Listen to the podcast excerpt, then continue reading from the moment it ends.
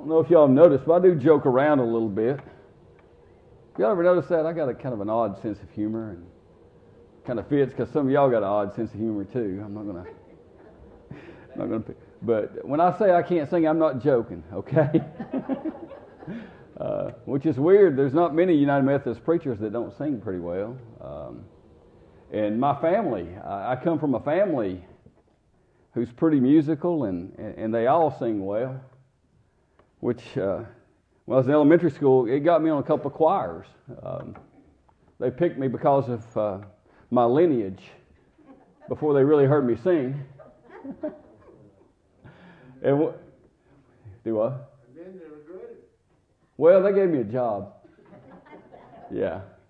Again, one year, I think I was second or third grade. We, I, I, I made this choir where we were going to go to Carson Newman and sing. It was going to be great. Y'all remember when Jefferson County used to do that? Man, we're going to go. And I started singing, and all of a sudden, they're like, well, really, we're not supposed to have any instruments. They gave me these two blocks to keep time. They're like, if you will just do that. I can't remember what they called it. I'm like, man, I, I'm the only instrument here. You know? And I thought it was a compliment. I didn't realize that. Uh, I'm like, it's hard for me to keep time and sing. They're like, well, just keep time. I'm like, it's a true story. I'm sensitive about it. Just kidding. This morning, uh, we've got a lot to celebrate. Uh, again, we, we have a lot to, to be thankful for as we enter this season. Uh, again, we still have a lot of hurting people, a lot of sick people we need to lift up, but we're still very blessed people. Um, and this morning, we get to celebrate what's on the church calendar as Christ the King Sunday, um, which we should celebrate every Sunday. But this morning in particular, I actually tailored a, a sermon that I titled Christ Our King. Christ Our King. And as we go through the, through the scripture, What I really want us to be thinking about is one question. And that question is Christ your King? Is Christ your King?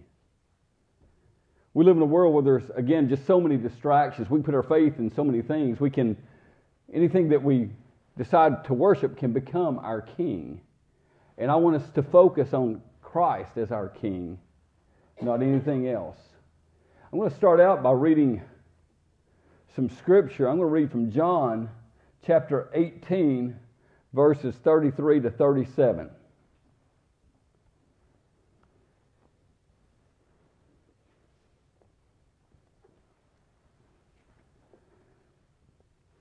Then Pilate entered the headquarters again, summoned Jesus, and asked him, Are you the king of the Jews? Jesus answered, Do you ask this on your own, or did others tell you about me? Pilate replied, I am not a Jew, am I? Your own nation and the chief priest have handed you over to me. What have you done? Jesus answered, My kingdom is not from this world. If my kingdom were from this world, my followers would be fighting to keep me from being handed over to the Jews. But as it is, my kingdom is not from here. Pilate asked him, So you are a king?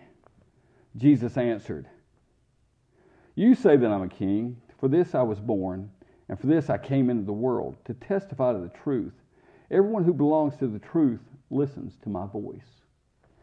And this is the word of God for us, the people of God.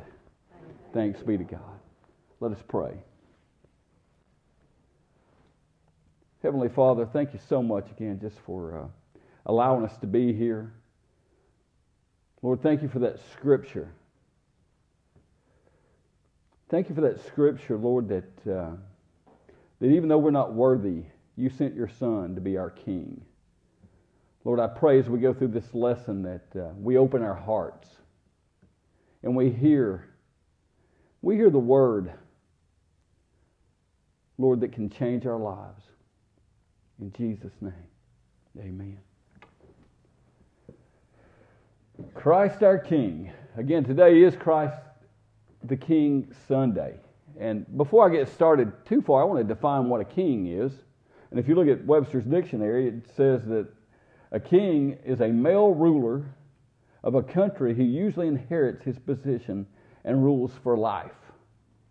And then look at a more spiritual definition uh, of a king. I want to look at some scripture where Jesus is described as being a, a, a king.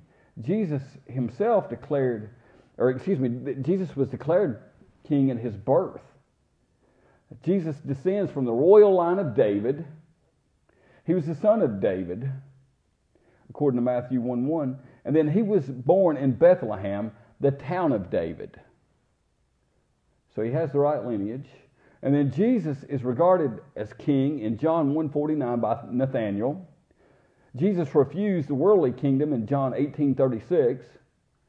And Jesus entered Jerusalem as a king, according to Matthew 21, 1 through 9. Jesus Christ's kingship is an issue at his trial, which we're going to talk about a little bit more here in just a moment. We're going to talk about Pilate questioning him in John 18 33. And then we're going to talk about Jesus's, or Jesus's message to him that he is a spiritual king, not an earthly king. And then when Pilate appeals to the crowd to accept Jesus, and they rejected him. The crowd rejected Jesus as their king. And then, as he's being crucified, he's mocked as a king.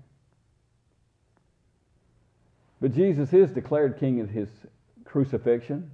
The Father exalted him. As king, Jesus welcomes believers into his kingdom. Jesus Christ is, is king of all kings. Revelation 1 5 says he will rule over all nations. And then Revelation 11 15 says he is king forever. This morning I asked the, the, the children if uh, they'd ever been disappointed. Disappointed. Has anybody ever not kept a promise?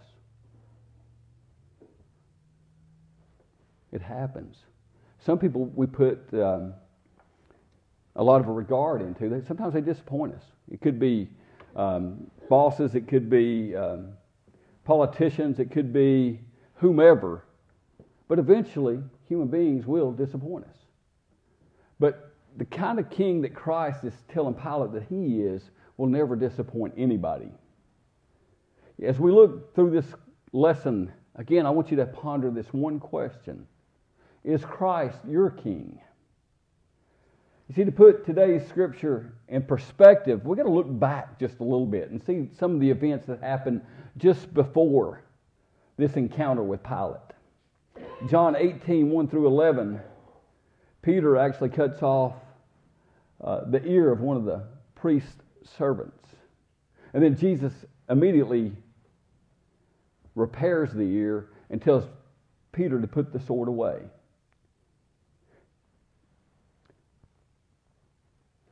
Again, Jesus didn't want any violence. He was there for peace. And we're going to talk about his kingdom in just a little bit. And then later on, Jesus is betrayed and arrested. And then if you look at John 18, 15 through 18, and 25 through 27, Peter's going to deny Christ three times. And then Jesus appears before the high priest in John 18, 19 through 24. And I'm going to read that scripture to you. It says, Then the high priest questioned Jesus about his disciples and about his teaching. Jesus answered, I have spoken openly to the world. I have always taught in synagogues and in the temple, where all the Jews come together. I have said nothing in secret. Why do you ask me? Ask those who heard what I said to them. They know what I said. When he had said this, one of the police standing nearby struck Jesus on the face, saying, Is this how you answer the high priest? Jesus answered, If I've spoken wrongly, testify to the wrong. But if I've spoken rightly, why do you strike me? Then Annas sent him bound to Caiaphas, the high priest. And then we get to, they turn him over to Pontius Pilate, and we get to that encounter between Jesus and Pontius Pilate, which is found in uh, John 18, verses 33 through 37 that we just read. In verse 33, it says, Pilate entered the headquarters again. He called Jesus and said to him, Are you the king of the Jews? Jesus answered him and just asked him, Are you speaking for yourself, or has someone told you about me? And Pilate says, Am I a Jew? In other words, Pilate, who's a very, very high ranking official, asked Jesus point blank, Are you a king? And again, knowing that Pilate wouldn't understand if he started talking about being a spiritual king, he asked him another question. And, and of course, Pilate answered that he's not a Jew. But Pilate's answer reveals doubt. He said, Are you the king of the Jews? You see, he asked Jesus this because he didn't look like a revolutionary or a criminal. And that's the type of kings that the Roman Empire were afraid of people who wanted power, people who wanted power, people who wanted uh, prestige, people who wanted a revolution against the Roman Empire. And again, he just asked Pilate if he was speaking for himself. Again, because Pilate was looking as king as being a political rival. And then in John 18 36, Jesus explains his kingdom. Jesus answered, My kingdom is not of this world. If my kingdom was this world, my servants would fight so that I should not be delivered to the Jews. But now my kingdom is not from here. My kingdom is not of this world. You see, Jesus declares the great and permanent difference between a spiritual kingdom and a worldly kingdom. And God's kingdom and God's kingdom versus the kingdom that Pilate was used to seeing. You see, the foundation of Jesus' kingdom is on peace. It's on peace and love. His servants will not fight. He says, My, my kingdom is not from here. You see, earthly kingdoms are based upon force, pride, fear, and love of human praise.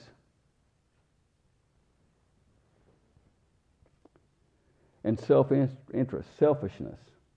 You see, all this is being displayed by Pilate and the Roman Empire. That, that worldly kingdom is, is, is what they're all about. That's the only kingdom they understand. You see, God's kingdom has to remain separate and distinct. The heavenly kingdom is exemplified by Jesus and the cross. You see, it's based on love, it's based on sacrifice, it's based on humility, it's based on righteousness righteousness. In 1 Corinthians 1.23, Paul tells us it's the stumbling block for Jews. You see, as Christians, we must take care and live and serve the power that was demonstrated on the cross, not the power of Rome or the power of, uh, of earthly kingdoms. We've got to demonstrate our power, and that only comes through what Jesus Christ did for us on the cross. See, the key to living in Jesus' kingdom is not found in trying to take others over or rule over things or, or people. You see, we're searching for a kingdom that's only ruled by God. While human politics is based on the premise that society must be changed in order to change people, in Christ's kingdom, people must be changed to change society. And I want to repeat that. I want to repeat that just to make sure you get it clear that in human politics, we're looking for society to be changed in order to change people. But in the spiritual kingdom that's offered only through Jesus Christ,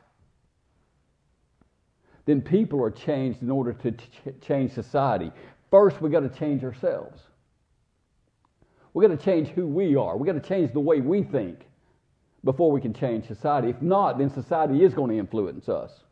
If we put more of our love into what this world sees as, as being successful, if we put more of our love and our, and our, and our devotion into what the earthly kingdoms offer, then we're going to miss the whole boat.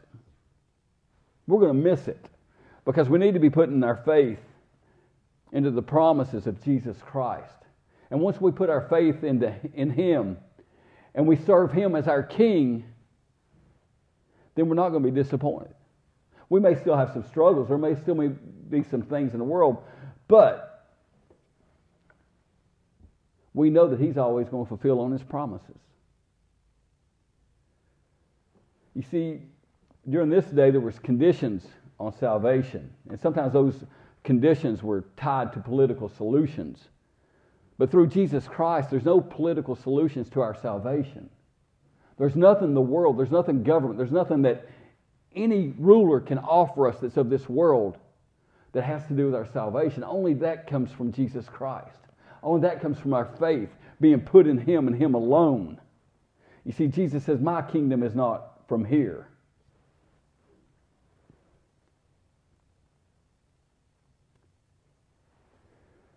The eternal King, the one who rules over the souls of men, is mightier than any ruler we have in the world.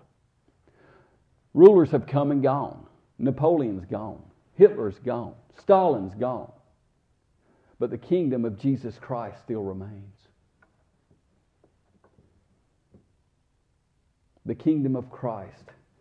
When we put our faith and we allow Him to be our King, it lasts forever. Jesus did answer Pilate. He said, You say rightly that I'm a king.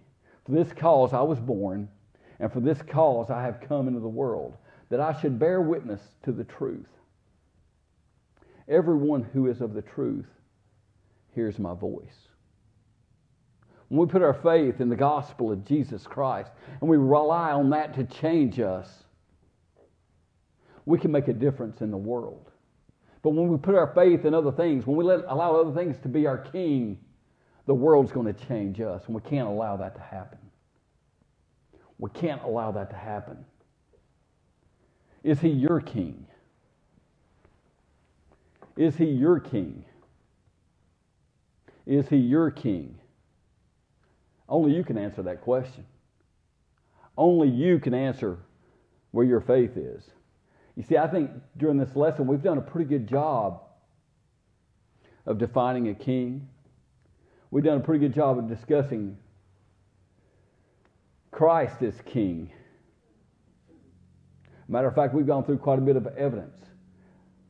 Even Pilate may have recognized Christ as some sort of king that he didn't understand. You see, it's not just it's not enough just to know that Christ is king. It's not enough just to know that he is a king. That head knowledge of Christ being a king means nothing unless we translate it to our heart